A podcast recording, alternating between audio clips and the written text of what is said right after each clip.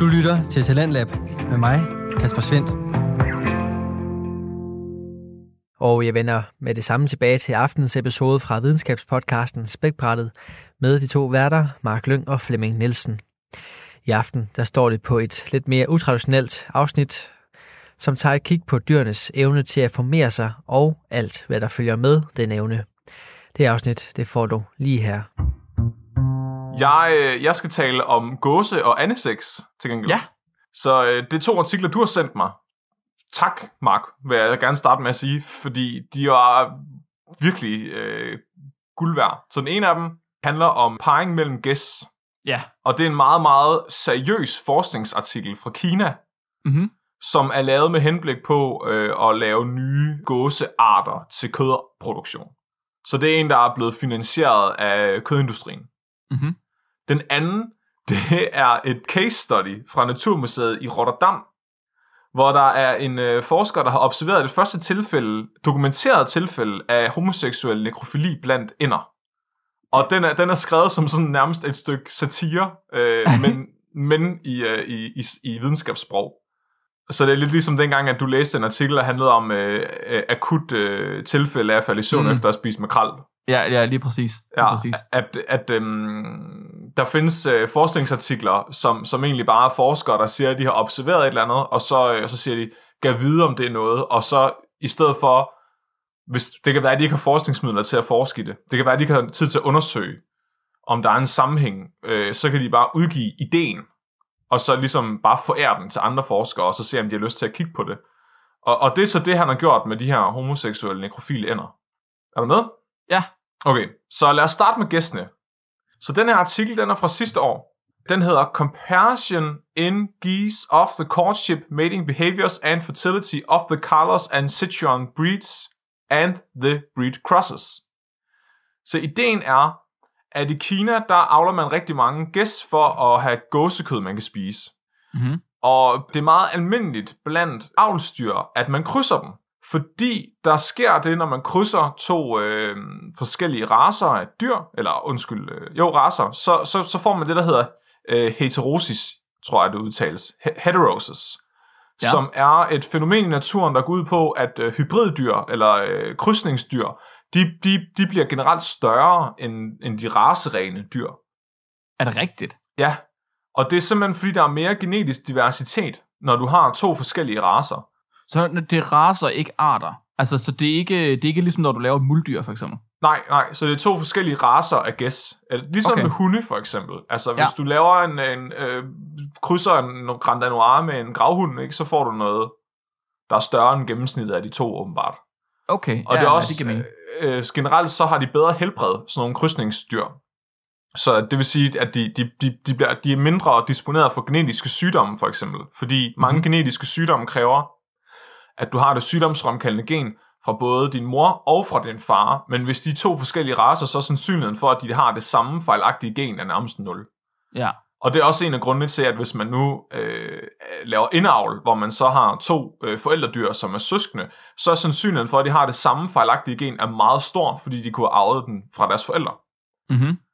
Så det, de er lidt bekymrede for, det er, at gæs, de har åbenbart en meget form, altså en meget avanceret form for øh, forspil.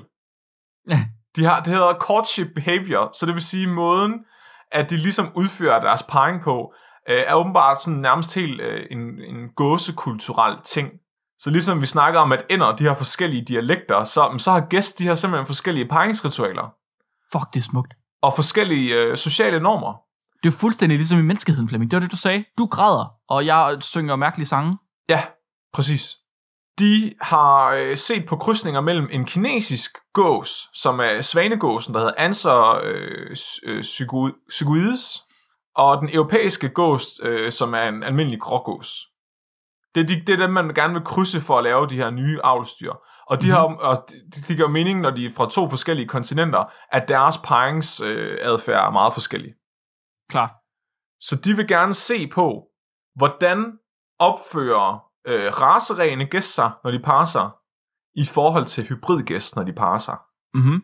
Så de, har- de har fået en de har fået en stakkels bachelorstuderende i Kina til at sidde og kigge på, øh, på en kæmpe stor flok gæst, der har sex. og, så, og, og forspil, og så har de bare taget notater. Det er, jeg vil sige, det, det er virkelig, vigtig, vigtig, vigtig videnskab. Altså, det, det er simpelthen, den bachelorstuderende har virkelig offret sig for videnskaben her. Jamen, ja, det er smukt. Altså, Hvis der, er noget, hvis der er noget, der er vigtigt, så er det, når biologer de kigger på dyr, der har sex. Ja. Det, det, det, skal, det skal man fandme ikke kæmpe sig af. Hold nu op, jeg har stor respekt for dem. Og, og det er bare så godt ikke, at de får lov til at bidrage med noget til menneskeheden. Altså, jeg tænker Præcis. virkelig, de har, de har siddet og, og, og følt, at deres tid blev brugt betydningsfuldt øh, her. Tror du, man bliver sådan desensiti- desensitiveret af at kigge på dyr, der har sex? Det tror jeg. Til sidst, så er det bare sådan, så, så er det lige meget. Så tror jeg ikke, at det er så ophidsende længere. Nej, det er ikke sikkert. Tror jeg, tror det er ophidsende til at starte med? Har du nogensinde set to gæster øh, parre sig? Siger Nej, bare? det har jeg jo egentlig ikke, Nej, må jeg indrømme. du skulle tage og prøve det. Hvordan tror du, øh, at øh, paringsaktet foregår blandt gæster? Ja, nu, nu har jeg jo lige sagt, at jeg ikke har set det. Men jeg, øh, jeg har en idé om, det er ret voldsomt. Altså, de, de, de, de er ikke særlig søde ved hinanden. Det tror jeg ikke. Gæst, de er fucking vanvittige jo. Altså, har jeg ikke ret? Jo, de er, de er, de er, De er fucking meget- vanvittige, og de bider og napper, og øh, det er næsten en svane, så den kan næsten brække din arm. Så Altså, jeg tænker, du- at... Har jeg ret? Ja, ja, altså, så, så, så det starter med, at, at man går rundt øh, og laver sådan strutting, altså at du går rundt sådan meget stift, Mm. og sådan, øh, altså... Viser, og, hvem du er. Ja, så, ja. Ja. Og, så, og så begynder du at hakke øh, din øh, partner i brystet. Det er klart, klart. Som, jo, Og- som jo, man jo gør. Ja, og så øh, i nakken, eller i halsen, og så til sidst øh, i hovedet, og det er så, altså hannerne, der gør det her på hunderne, så er de begynder at hakke dem i hovedet, og så er det virkelig... Øh, What the fuck? Ja, efter det, så øh, vil de så forsøge at parre sig. Og det øh, ind- indebærer, at de hopper op på dem og tramper på dem. Indtil at, øh, indtil at øh, det lykkes dem i det tredje del af aktet, og at deres kloakker mødes, og de så kan øh, øh, udløse deres sæd ind i, i kloakken på hinanden. Hvordan er det dyr? Har, hvordan har det nogensinde fået afkom? Altså, det går ret godt, kan man sige. Altså, det, det gør det jo, og jeg forstår det simpelthen ikke, for der, der er en eller anden, der har fucket virkelig op til gåseseksuel undervisning. Ja, så når I, så når I skal, så når I skal score en pige, så skal I bare hoppe op, så skal I bare trampe hende lige i ansigtet. Det var det, er de bare helt vilde med. Ja. Ja. men det vil de bare Nej, have. du skal lige hakke hende i hovedet først, og så hakke- trampe. Ja. ja, hakke først, så trampe, Mark. Ah, fuck, der, der, der kan du bare se, jeg er allerede Ja. ja. dumpet. Ja, men du beklager, Satans. beklager. Næste år måske, næste semester. Ja. Den kinesiske gås har dog lidt anderledes, øh, hvad kan man sige, paringsfrekvens. Så selvom at den her, det her paringsakt måske minder om hinanden blandt den kanadiske og den kinesiske gås, så er den kinesiske gås altså meget mere liderlig. Så de har sex, op, altså succesfuld sex, og med succesfuld sex, så, så øh, voldtægt tæller også med blandt gæst. Op til, Okay, op til fem og en halv gange om dagen. Men i den det kan- er rigtig, rigtig meget. ja, Hold da op, det er meget. Men den kanadiske gås, der er det kun øh, 2,4 gange om dagen i gennemsnit. What? Så, så det er næsten dobbelt så meget sex i Kina, åbenbart. Har de altid så meget sex? Hele tiden? Det forklarer lidt, hvorfor der er så mange kinesere. Det er bare sådan en ting ved det der kontinent. Men jeg synes, de har jo ikke tid til andet, de der gæst.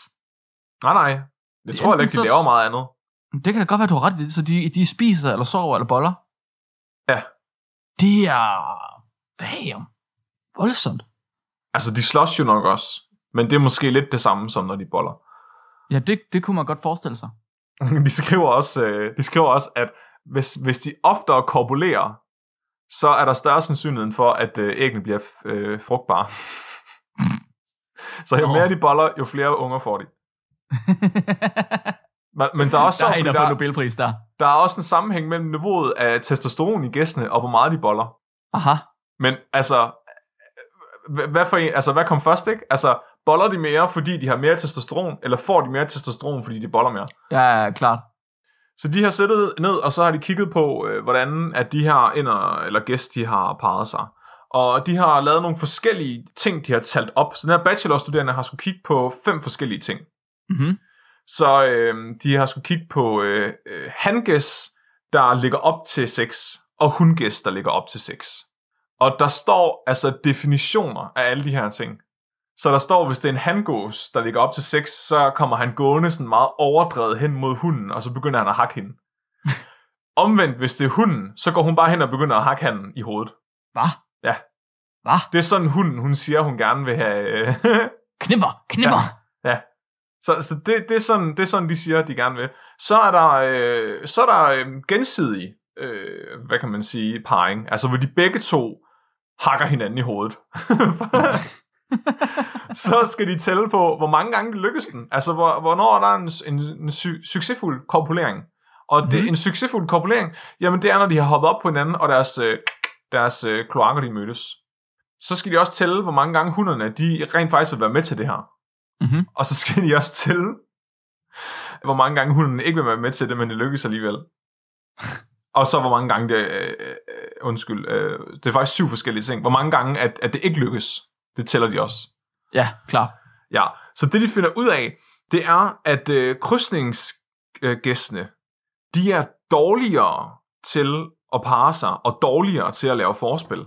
Så de har siddet, de har siddet og talt, hvor mange gange om dagen de forskellige øh, raser, de har, øh, hvor mange gange at de har gjort alle de her ting. Mm-hmm. Og de kan se for eksempel, at øh, hunderne, de ligger op til, øh, de ligger op til at have sex sådan cirka 0,07 gange om dagen, hvis, Ja, det, og- hvis det er mellem de to raser. Så det er, det er virkelig det modsatte af sneglene. Det er bare, det, det, det er handdomineret dyrefærd. Mm-hmm. Det er, det, det, det, det er simpelthen ulækkert, Flemming. Det må vi ikke lære noget som helst af. Nej. Og, og, og hvis det så er omvendt, altså, fordi det har noget med kø- fordeling af kønsrollerne at gøre, så hvis at det er en, øh, en han, Carlos gås, og en hun, Sichuan gås, Mm-hmm. så er det 0,07 gange om dagen. Men hvis det er omvendt, så er det 0. Så, Så- nul, så, gør de, så vil de bare aldrig være med. Nej. Øh, Men til gengæld, hannerne i de her tilfælde, de gør det sådan cirka en gang om dagen. Der, det vil de sgu gerne. I Men begge hvis- tilfælde. Hvis det bliver racerenhed, Mark, Ja. hvis det er to Sichuan gæs af de her kinesiske, så er det altså over fem gange om dagen, at hannerne ligger op til at, at, at dongolere. At det er fem gange så meget. Det er jo, Men er hunderne-. Det er kun 0,2 gange om dagen. Men det er stadig mere. Det er meget mere. Det er jo, det er jo imponerende. Men Ja. det ah, shit, mand. Og de kinesiske gæs, de gør det kun en gang om dagen. Også, også selvom de er rasren. Ja. Okay. Så det er meget sjovt. Så er der, hvornår, altså hvor meget, hvor mange gange, altså hvor lang tid har de sex, har de også målt. Selvfølgelig. så hvis at hannerne ligger op til det, så, øh, så tager det sådan cirka mellem 8 til 35 sekunder. Ja. Og det, God det er tid. sjovt. Det, det, det tager kortest tid, hvis at det er øh, hybriderne. Så er der, eller der er størst range på. Så hybriderne, de har de korteste og de længste samlejer. Nå, Så, så hvis det er, øh, det kan være mellem 8 til 96 sekunder. samleje, er det, er det fra de...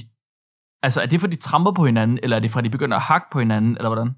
Jeg tror, ja, det er et godt spørgsmål. Jeg tror, det er efter, Eller- de har hakket hinanden i hovedet. Det vil jeg i hvert fald sige. Okay. Det, vil, det vil være et succeskriterie for mig, hvis jeg var Eller, gås. eller er det, hvor, læ- hvor længe deres kloakker, de er sat sammen? Mm. Mange muligheder. Mange, der er faktisk ret mange muligheder. De kigger også på, hvor mange gange at det lykkes den øh, at korpulere i løbet af dagen, og de finder ud af, at de kinesiske gæs, de er langt overlegne de kanadiske gæs. Så de Aha. racerene kinesiske gæs, de har seks, øh, de har seks, seks gange om dagen mindst, hvor at de kanadiske har to gange om dagen. Til gengæld mm-hmm. har krydsningerne kun én gang om dagen. Så der er noget, der tyder på, at øh, gæstenes sex appeal, det simpelthen falder, når de krydser sig. Så ved de hvorfor? Nej. Men, men, specielt. men, men altså, de, de, altså, de lægger jo lidt op til i introduktionen, at det måske går ud på, at, at, at de mister de sociale færdigheder, det kræver at, øhm, at forføre en and af, eller en gås af samme race. Så de bliver, simpel- de bliver simpelthen ringere til at hakke hinanden i hovederne. Ja, lige præcis.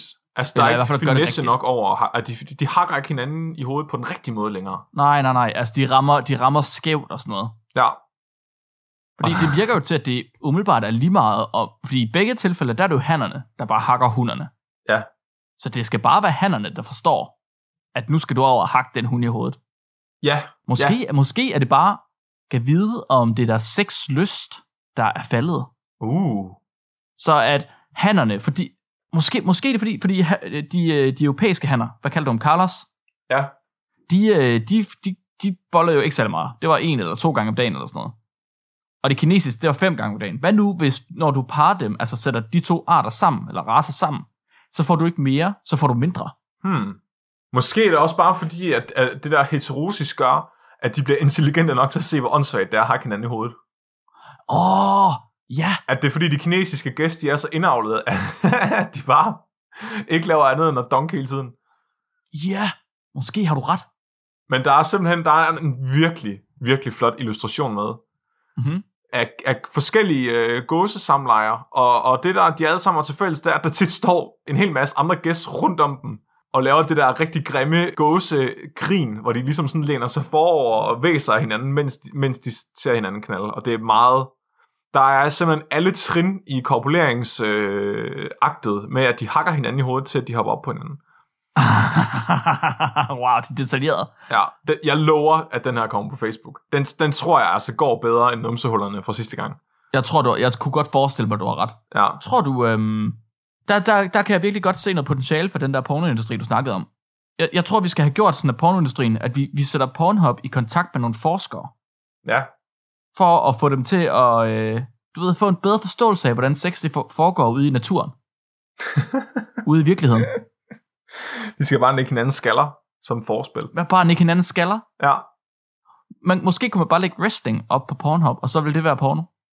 det tror jeg allerede, der er nogen, der har gjort. Jamen, det kan godt være, du har ret. Det kan godt være, du, måske er der faktisk mere dyresex i gåsøjen på Pornhub, de går og regner med. Ja, det tror jeg. Man kunne godt forestille sig det. Er du klar til den lille øh, solstrålehistorie, vi kan slutte af på i dag efter det her? Så hvad, mere solstråle. Hvad, hvad, hvad er det for noget med den and? Ja, så øh, nu har vi det her case study af øh, the first case of homosexual necrophilia in the Mallard Annas Plathycrionus avis anatidae. Og det udtalte jeg rigtigt. Ja, meget rigtigt. Det er en gråand. Det er en gråand. Det første tilfælde er øh, en hangråand, der knaller en anden død hangråand. Og det er blevet Dokumenteret tilfælde. Hvad? Dokumenteret tilfælde. er dokumenteret af videnskaben. Ja. og det er udgivet den 9. november 2001, og det er baseret på en observation fra den 5. juni 1995 kl. 17.55. Hvad? Har det hvad? Hvorfor har det taget 16 år for det udgivet? Det er simpelthen fordi, at han... han ah, det, har, det har taget 6 år. Det har taget Så er det 6 ikke- år. Så er det ikke 85? 95. Nå, 95. Okay, Ja, hvorfor har ja. det taget 6 år for det udgivet? Øh, han skriver faktisk til sidst i, øh, i paperet, at øh, det er under opfordring af hans kollegaer, han har udgivet det her. Så han har haft dataene liggende. Han har dokumenteret det her med, med fotografier, Mm, ja. Øh, men han har ikke rigtig vidst, hvad han skulle stille op med det, indtil en af hans kollegaer opdagede en artikel, der var udgivet tidligere. Så det, det der er rigtig svært, det er, hvis din forskning og hvis din videnskab er øh, exceptionelt innovativ, så er det rigtig svært at finde anden forskning, der ligner den, som kan bakke det op. ah, Så hvis, du, hvis, du, hvis din forskning er så nytænkende, at du ikke engang kan finde anden forskning, der bakker det op, hvordan udgiver du det så? er klart. Og det, det tror jeg har været hans problem. Men der skete det, at øh, i 1999, der blev der udgivet en, øh, en bog fra London, der hedder Animal Homosexuality and Natural Diversity. Aha. Og i den, der er altså et helt forskningsstudie, der handler om homoseksualitet blandt grønner. Det er, det er smukt. Og det åbnede simpelthen op for forskningsfeltet, der hedder nekrofili blandt homoseksuelle grønner. Og, og han skriver, at det er på baggrund af den publikation, at han turde udgive sine data, fordi nu kunne det ligesom stå sammen med det. Så, så, så efter, efter han har udgivet det der studie i 2001, så er der simpelthen opstået et forskningsfelt for nekrofili i homoseksuelle handlinger. Ja, grønner, ja. Ja. Jeg vil gerne... Så, Mark, Mark, det her, det foregår på Rot- Rotterdam Naturmuseum. Naturmuseum. Jeg har ikke, jeg har ikke nogen tysk accent. Den her, det her naturmuseum har en meget, meget stor glasfacade. Og den her glasfacade, når den øh, bliver ramt af lyset fra en bestemt vinkel, så bliver det til et spejl. Aha. Hvis der er noget fugle elsker, så er det at flyve hovedet først ind i sådan nogle vinduer. Ja, selvfølgelig. De er tosset med det. De laver ikke andet dagen lang, og det skriver Mm. han også. Elsker det. Og nogle gange så flyver de så hårdt ind i de her vinduer, at de dør. Og han siger, at kort tid efter opføringen af det her naturmuseum, så skete det rigtig meget, at øh, fugle døde ved at flyve ind i de her vinduer. Han skriver, at det mest er øh, duer og, øh, og fasaner, der flyver ind i de her vinduer og dør. Det lyder anekdotalt. Det kan han ikke være sikker på. Nej, det er nok. Han, han, men det er også, altså, han har, han har, han har ikke nogen øh, kilde på, men han har faktisk en figur, Nå, hvor han har taget et billede af facaden af bygningen, og så har han, så har han lavet et diagram, hvor der står A, B og C, og så har han øh, skrevet noget om øh, vinduerne og gardinerne på facaden, og hvor, Aha. øh, hvor at øh, dyrene de rammer. ja. Så vi er den, i 1995, den 5. juni kl. 17.55, der lyder der et øh, ualmindeligt højt brag inde i det her naturmuseum. Det skriver han, det indikerede, at det nok var en kollision med en, en fugl, og at øh, han ville gå ud for at samle den her fugl op. Smart. Så han gik ned for at se, om vinduet havde taget skade, og så så han, at der lå en død and. Og han citerer så øh, den første dokumentation af den her øh, and fra 1758 her. Øh, så den er anden race. Ja, ja, ja. Han siger, at anden den lå øh, bevægelsesløs på sin mave i sandet to meter foran facaden. Så øh, siger han, at øh, ved siden af den døde and, der sad der en anden and. Og den her anden and, den var altså levende. Og den havde fuld paringsdragt. Den er altså en fuld fjerdragt af en voksen kønsmoden and. Ja. Kort tid efter, at øh, han kommer derhen, så hopper den her øh, levende and altså op på den døde and med great force, altså voldsom kraft, og begynder at parre sig med den. Det, ja. Mens den konstant hakker den anden i siden af hovedet. Og, Og- det gør de, når de passer.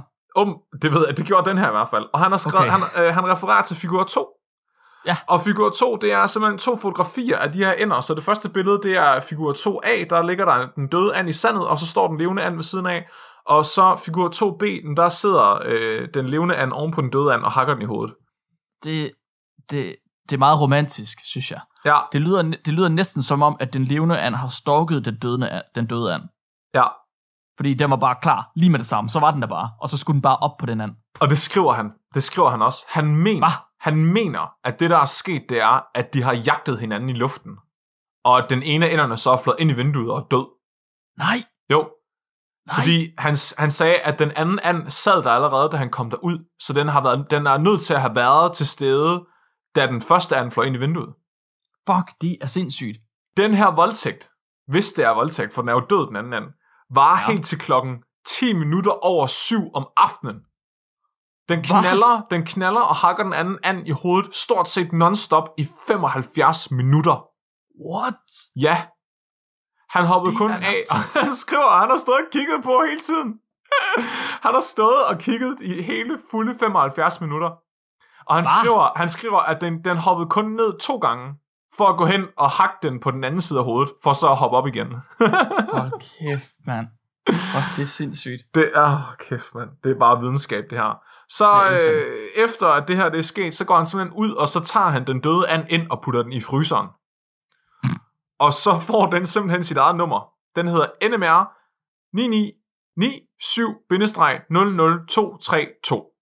Hvad skulle han bruge den til? Det er jo, det er jo, nu er den jo et, et stykke bevismateriale. Nu er den et stykke øh, altså, øh, forskningsmateriale til det her studie. Aha.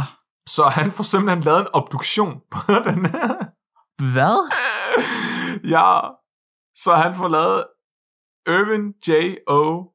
who executed the autopsy.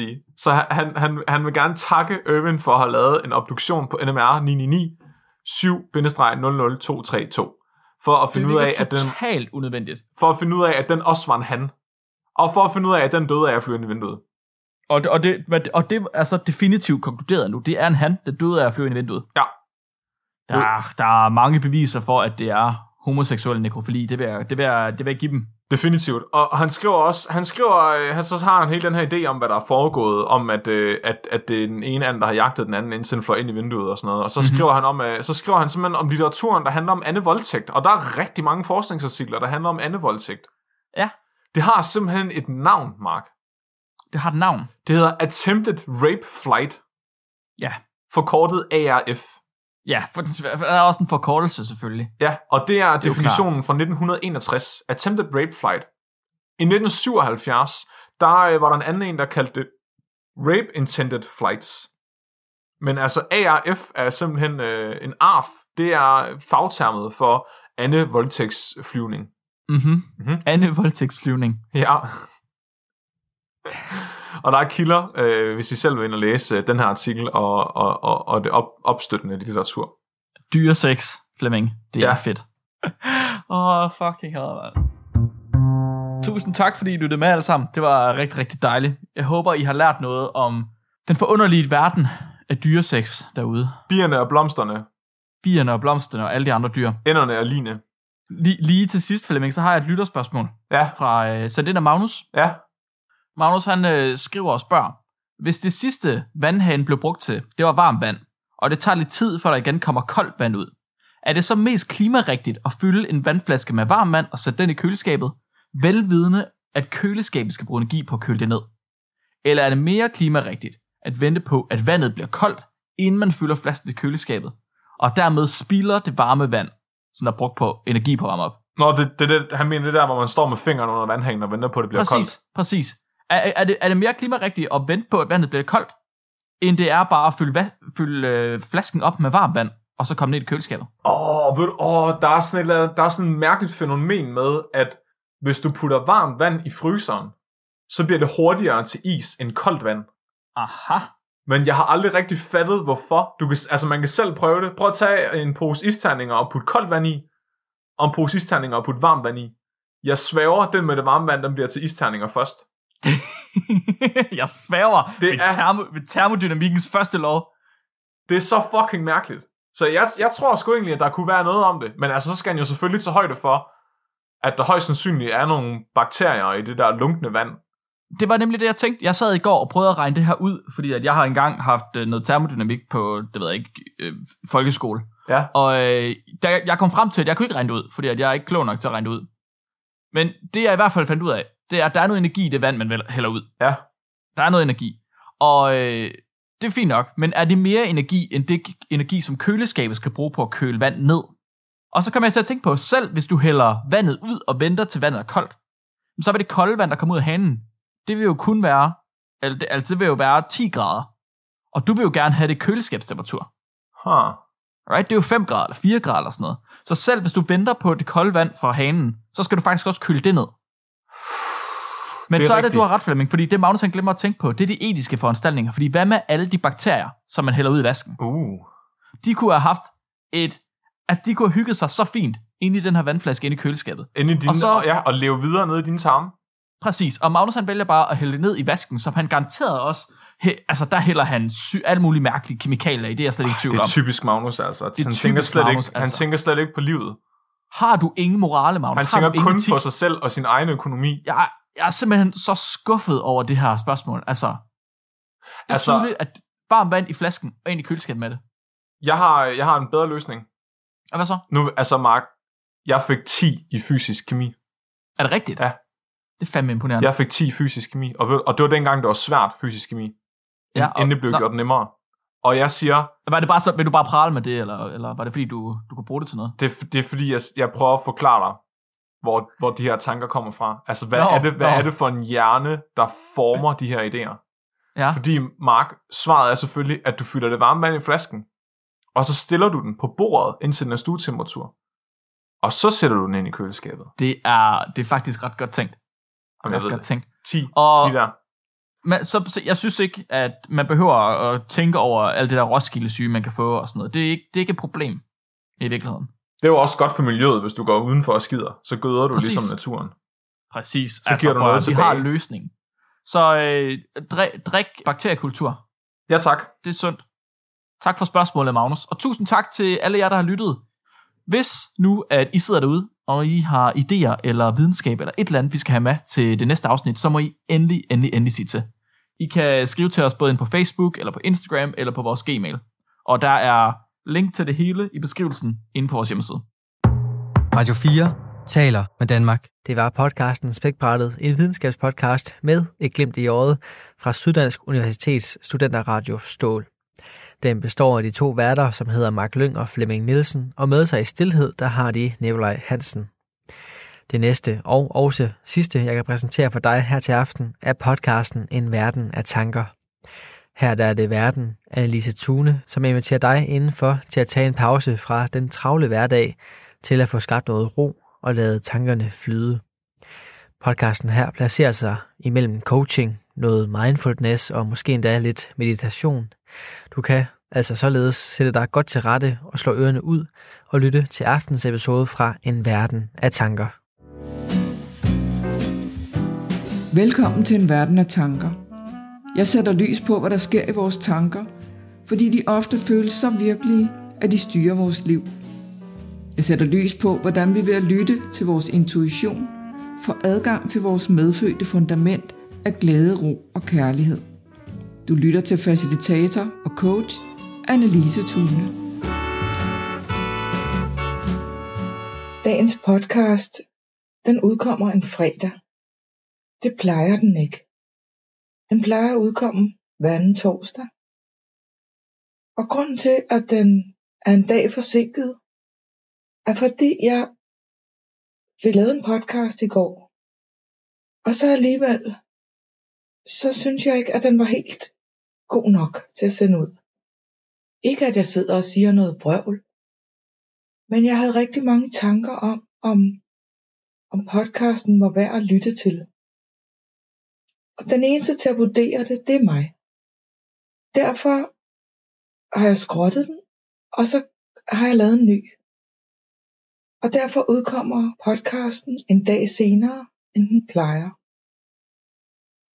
Jeg havde også rigtig mange tanker om, om jeg kunne overtræde de regler, som jeg selv har sat op for, hvornår jeg udgiver en podcast.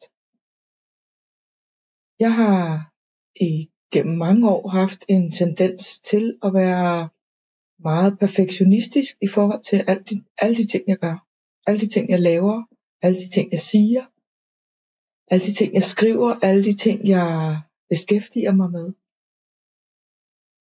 Og selvom jeg siger til andre, at der ikke er noget, der er perfekt, der er ikke noget, der skal være perfekt, for der er ikke nogen regler for, hvad der er perfekt, så falder jeg selv i den kategori igen en gang imellem. Heldigvis så opdager jeg det. Jeg opdager, når jeg har en masse tanker omkring det at gøre tingene perfekt, det at tænke om noget er perfekt. Så jeg opdager min tænkning om min tænkning. Hvis vi skal leve op til ting, der er perfekte, og vi selv skal være dommere, så ved jeg af erfaring, at jeg er en utrolig hård dommer. Og den dom, jeg lægger ned over de ting, jeg siger og gør, den er umulig at leve op til. Der, det er ligesom om, der ikke er noget limit på den der, hvor perfekt kan det blive, eller hvor godt kan det blive. Der er ikke nogen helt klare facit, klare kriterier. Og det tror jeg er det, der sker, når vi mennesker, vi falder ind i vores tanker.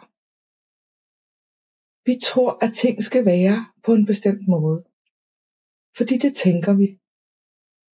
Det er okay at have forestillinger om, hvordan tingene gerne skulle falde ud. Men hvis vi tror, at vi kan kontrollere det hele, så er det, at der kommer en perfektionisme ind over, som kan være svær at leve op til. Jeg opdager, når jeg er rigtig hård ved mig selv. Og det er ikke fordi, at jeg slår mig selv i hovedet og siger, at jeg ikke er god nok. Men alligevel har jeg en tanke om, at det jeg sagde i podcasten, det var ikke helt godt nok. Nu har jeg også en, en idé med det, jeg laver. Der skal være en rød tråd. Så hvis jeg starter med at sige, at podcasten kommer til at handle om, hvordan vi stiller spørgsmål til en masse ting, og jeg så ryger ud af en tangent, og det overhovedet ikke handler om spørgsmål, så er der ikke en rød tråd i. I hvert fald kan jeg ikke se den røde tråd. Måske var der andre, der ville kunne se den. Og lige her kommer jeg ind igen på, måske hvad den her podcast handler om. Nemlig forskellen mellem at stille spørgsmål ind i sit hoved og søge efter svar hele tiden. Og så på den anden side at sætte handling bag ved sine tanker. Jeg har hørt på et tidspunkt en, der har sagt, eller jeg har læst, at hjernen vil forsøge, når vi møder noget ukendt, så vil hjernen forsøge at svare på de spørgsmål, der dukker op. Det, der blev sagt, var noget i stil med, at man som menneske ikke kan have et spørgsmål hængende, uden at hjernen forsøger at svare på det. Og det betyder, at hvis jeg for eksempel forsøger at forstå et andet menneskes bevæggrunde, for opførsel, for det, der bliver sagt, så vil det køre rundt i mit hoved og til sidst blive til et ulideligt tankemylder. For hvis jeg stiller spørgsmålstegn ved, hvorfor sagde han det, så vil min hjerne både bevidst, men så sandelig også ubevidst, forsøge at svare og give mig et svar på spørgsmålet. Og da jeg jo ikke på nogen måde er i stand til at vide andre menneskers bevæggrunde, så vil min hjerne køre i selvsving. Den vil blive ved med at komme med alle mulige scenarier, som jeg så kan købe ind på, eller at hjernen igen siger, ej, det virker ikke plausibelt, det er ikke logisk, det kan ikke være det. Så forsøger hjernen at finde et nyt svar, og det bliver den ved med, hvis jeg ikke selv sætter en stopper for det, eller ikke opdager, at det er det, jeg har gang i. Når jeg taler om tanke over for handling, så den handling, jeg kan gøre i sådan en situation, det er at stille spørgsmål til det menneske, som jeg har en masse spørgsmål til. Det er ikke det samme som, at jeg nødvendigvis kommer til at forstå det, der sker, eller det, der bliver sagt. Men det betyder, at jeg kan slappe lidt mere af i min egen undersøgelseskultur op i hjernen. Så kan jeg få tilfredsstillet noget af min nysgerrighed ved at stille spørgsmål. Det er det samme, når, jeg ved ikke om du har opdaget, jeg har i hvert fald, at når, når jeg tænker, jeg trænger til motion, jeg får simpelthen for lidt frisk luft og for lidt motion, så kan jeg tænke på det i dagevis. Det betyder ikke, at jeg kommer ud, eller jeg bevæger mig mere. Men det, at jeg har sat mig for, at jeg egentlig trænger til noget mere motion, betyder, at min hjerne bliver ved med at tænke på det. Den forsøger at finde alle mulige løsninger og give mig, sådan så at jeg til sidst kommer ud. Der er bare en anden del af min hjerne, som siger, at det gider jeg ikke. Det er for koldt, jeg er for træt, det er for sent. Jeg har rigtig mange undskyldninger for, hvorfor jeg ikke kommer ud. Og så forsøger jeg via min virkelig eksperthjerne at sætte alle mulige scenarier op og svare på, hvorfor får jeg egentlig ikke taget mig sammen til at rejse mig fra sofaen og gå en tur. Jeg plejer jo at være god til at gå en tur. Det er jo ikke koldt, det er ikke vinter. Det blæser lidt, ja. Men hvis du så lige tager en hue på, så er det okay at gå ud. Det er utrolig en dialog, der kan være inde i min hjerne. Og den stopper ikke. Selvom at jeg synes, at jeg kan se ind på, at min hjerne den plapper løs, og jeg tænker så stop dog, så bliver den bare ved. Det er ligesom om, jeg ikke har kontrol over den der hjerne. Og jo mere jeg tænker, at jeg ikke har kontrol, jo mere blabrer den løs. Total tankemøller, og jeg er stadigvæk ikke kommet ud og gå den tur. Så hvad er det egentlig, der skal til? Hvordan får min hjerne mig overtalt? Altså, hvordan får min hjerne min krop overtalt til at komme ud og gå den tur, eller løbe den tur? Det er ikke hjernen. For den er godt nok ikke til særlig stor hjælp i den her situation. Men der er noget andet inden i mig, som godt ved, hvad der skal til. Det bliver bare nogle gange bedøvet af alle de tanker om, hvad der skal til for at gå en tur. Men inden i mig, der har jeg en viden, der fortæller mig, hvad der skal til. Og det er handling. Lad være at lytte til mine tanker, og bare rejse bagdelen og komme ud og gå en tur. Det er det eneste, der virker. Jeg kan ikke tænke mig ud og gå en tur. Ligesom jeg ikke kan tænke mig i bedre humør, tænke løsninger på andre menneskers udtalelser eller vurderinger. Fordi det er det, min hjerne gør. Den vurderer, den tolker, den har dialog, den vender alting, og den forsøger at passe på mig. Så hvis jeg køber ind på nogle af de tanker, om at det er for koldt, eller at det er for sent, eller for mørkt, eller hvad jeg nu kan komme af undskyldninger. Hvis jeg køber ind på dem, på de tanker, så bliver den ved. Den bliver ved med at gøre mere af det samme. Nu er vi lige så godt i gang, så bliver den bare ved. Det er ligesom om, at den har sit eget liv. Før i tiden, der troede jeg på alt det, der kørte rundt ind i hovedet på mig. Det var jo inde i hovedet på mig, så det måtte jo være sandt.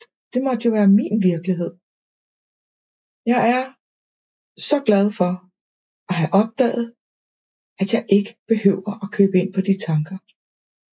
Jeg behøver ikke tro på dem. Jeg behøver ikke svare på alle de spørgsmål, den stiller op.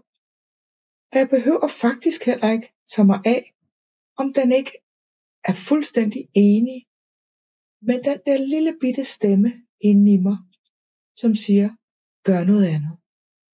Hvis du ikke er tilfreds, så gør noget andet. Du kan ikke tænke dig til at blive tilfreds. Du kan ikke tænke dig til at gøre noget andet. Men lige her, der har jeg noget andet til hjælp. Jeg har min krop. Og min krop er selvfølgelig ikke adskilt fra min hjerne. Det hænger ligesom sammen. Men min krop kan styres af noget andet. Den universelle intelligens, den energi, som jeg er skabt af, den har faktisk lige så stor magt som min hjerne.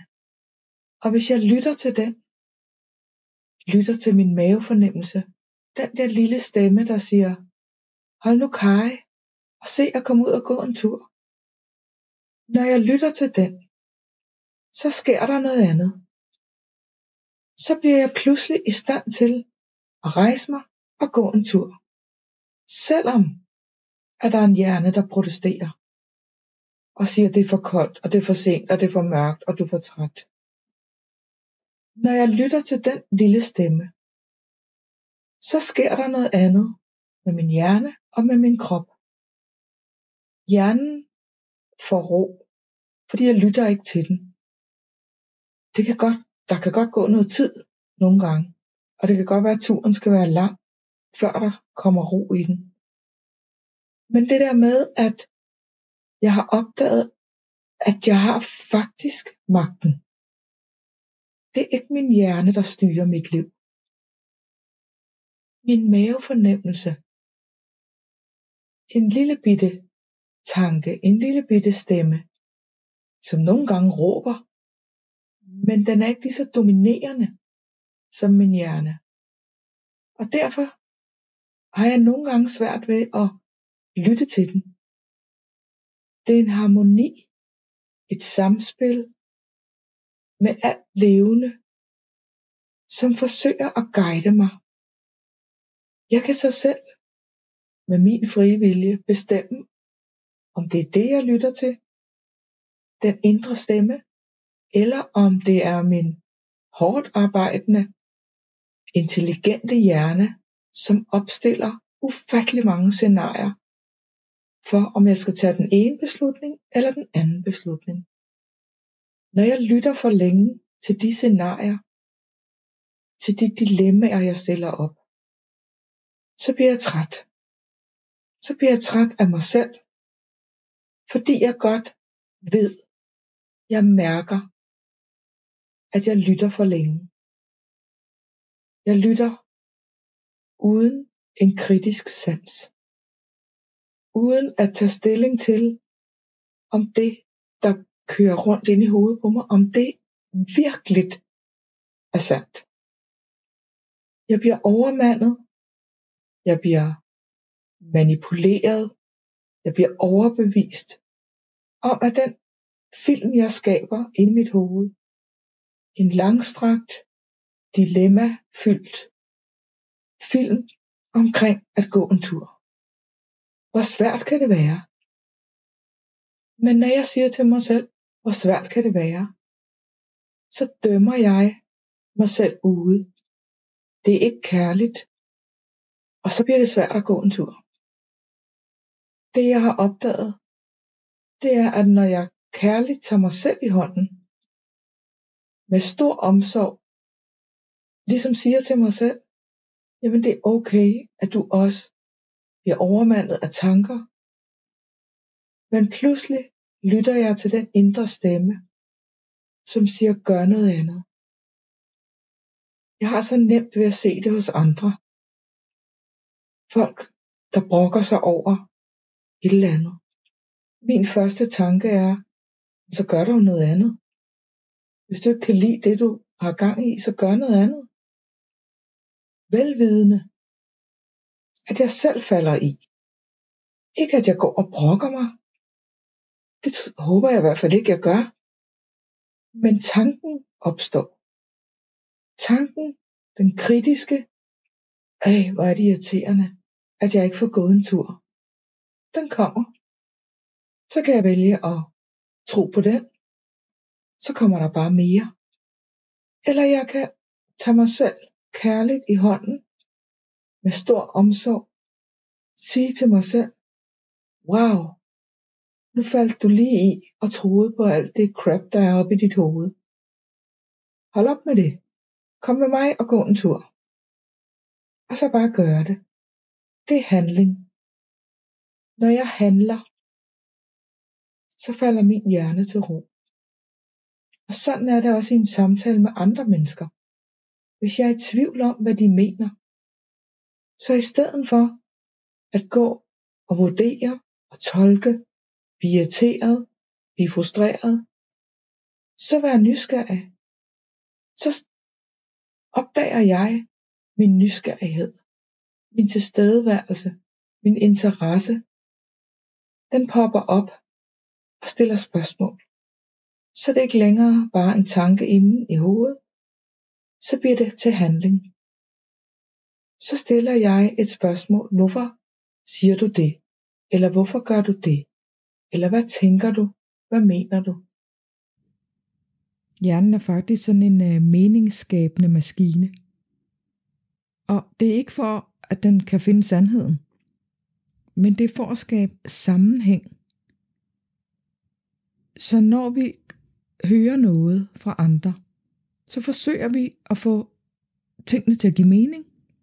Det, der bliver sagt. Vi forsøger at skabe sammenhæng. Det sker helt automatisk. Det er sådan en maskine, vi har. Vi kan godt kalde den en hjerne, men vi kan også kalde det en meningsmaskine. Og det er ikke altid, at ting giver mening. Og når det ikke giver mening, så bliver vi ved. Vi bliver ved med at tænke. Det gør jeg også. Hvis der er noget, der ikke giver mening, hvis jeg ikke kan forstå det, så bliver min hjerne ved. Vi forsøger at skabe mening i noget, som der måske ikke er nogen mening i. Eller måske ser vi først meningen bagefter. Når vi ikke kan se andre perspektiver end det vi selv skaber, så kan det godt nogle gange gå en lille smule galt for os. Det gør det for mig. Når jeg kun kan se mit perspektiv, og ikke opdager, at jeg er faldet ind i og tro på alle de tanker, der bliver skabt. Meningen skal nok komme. Og der, hvor vi ikke er i tvivl om, hvad der er rigtigt og forkert, det er der sandheden er for dig. Og det er der sandheden er for mig. Så jeg ved godt, hvornår jeg er på rette vej. Jeg ved godt, når jeg ikke tolker. Jeg ved godt, hvad sandheden er. Sandheden er en følelse. Og nogle gange er jeg nødt til at distrahere mig selv. Og det gør jeg ved handling. Så når jeg faldet ind i de der tanker om, at jeg burde gå en tur, og jeg er i tvivl, om jeg skal eller ikke skal, så træffer jeg bare en beslutning. Og enten så gør jeg det, eller også gør jeg det ikke. Det er først bagefter, at jeg kan blive irriteret på mig selv, og jeg ikke gjorde det, eller hvis jeg fryser, når jeg er ude og gå en tur, så kan jeg blive irriteret på mig selv. Men det gør ikke noget. For jeg har truffet en beslutning. Og så stopper tankemyldret, så stopper hjernen med at sige, er det en god idé, eller er det en dårlig idé? Når hjernen skaber sammenhæng, og det er det, den ligesom er designet til, så prøver vi også at forudse, hvad der kan ske. Hvad sker der, hvis jeg går den her tur? Eller hvad sker der, hvis jeg ikke gør? Det er det samme, politikere og Sundhedsstyrelsen har gang i i øjeblikket. De opstiller nogle scenarier for, hvad sker der, hvis vi holder 2 meters afstand? Hvad sker der, hvis vi holder 1 meters afstand? Hvad sker der, hvis vi åbner skolerne? Hvad sker der, hvis vi åbner restauranterne? Og jeg oplever heldigvis, at der ikke bliver kastet med så meget mudder mere. Og en tro på, at nogle få udvalgte mennesker kan fortælle os, hvad der kommer til at ske. Vi kan prøve at regne os frem til en sammenhæng mellem smitte og afstand, ud fra det vi ved lige nu. Men det er op til os selv, hvad vi skaber mening i, hvad vi tror på, for hver vores hjerner forsøger at skabe sammenhæng. Der hvor vi alle sammen har indflydelse, det er der hvor vi er sikre på, at vi passer på os selv. Så i stedet for at blive sure over, at andre ikke kan holde afstand, så vender jeg ryggen til. Og nogle gange går den anden vej, og nogle gange går jeg ikke ind og handler, hvis der er mange, hvis der er mange mennesker. Der træffer jeg en beslutning ud fra det, den der stemme inde i mig, der siger, det her, det ved jeg. Jeg ved, jeg ikke har lyst til det. Jeg er ikke i tvivl. Jeg får ikke tankemøller. Jeg bruger ikke lang tid på at træffe den beslutning. Det er noget, jeg ved. Og det jeg ved, det kommer ikke fra den meningsskabende maskine, vi har øverst på kroppen. Det er en større intelligens, som giver mig den viden.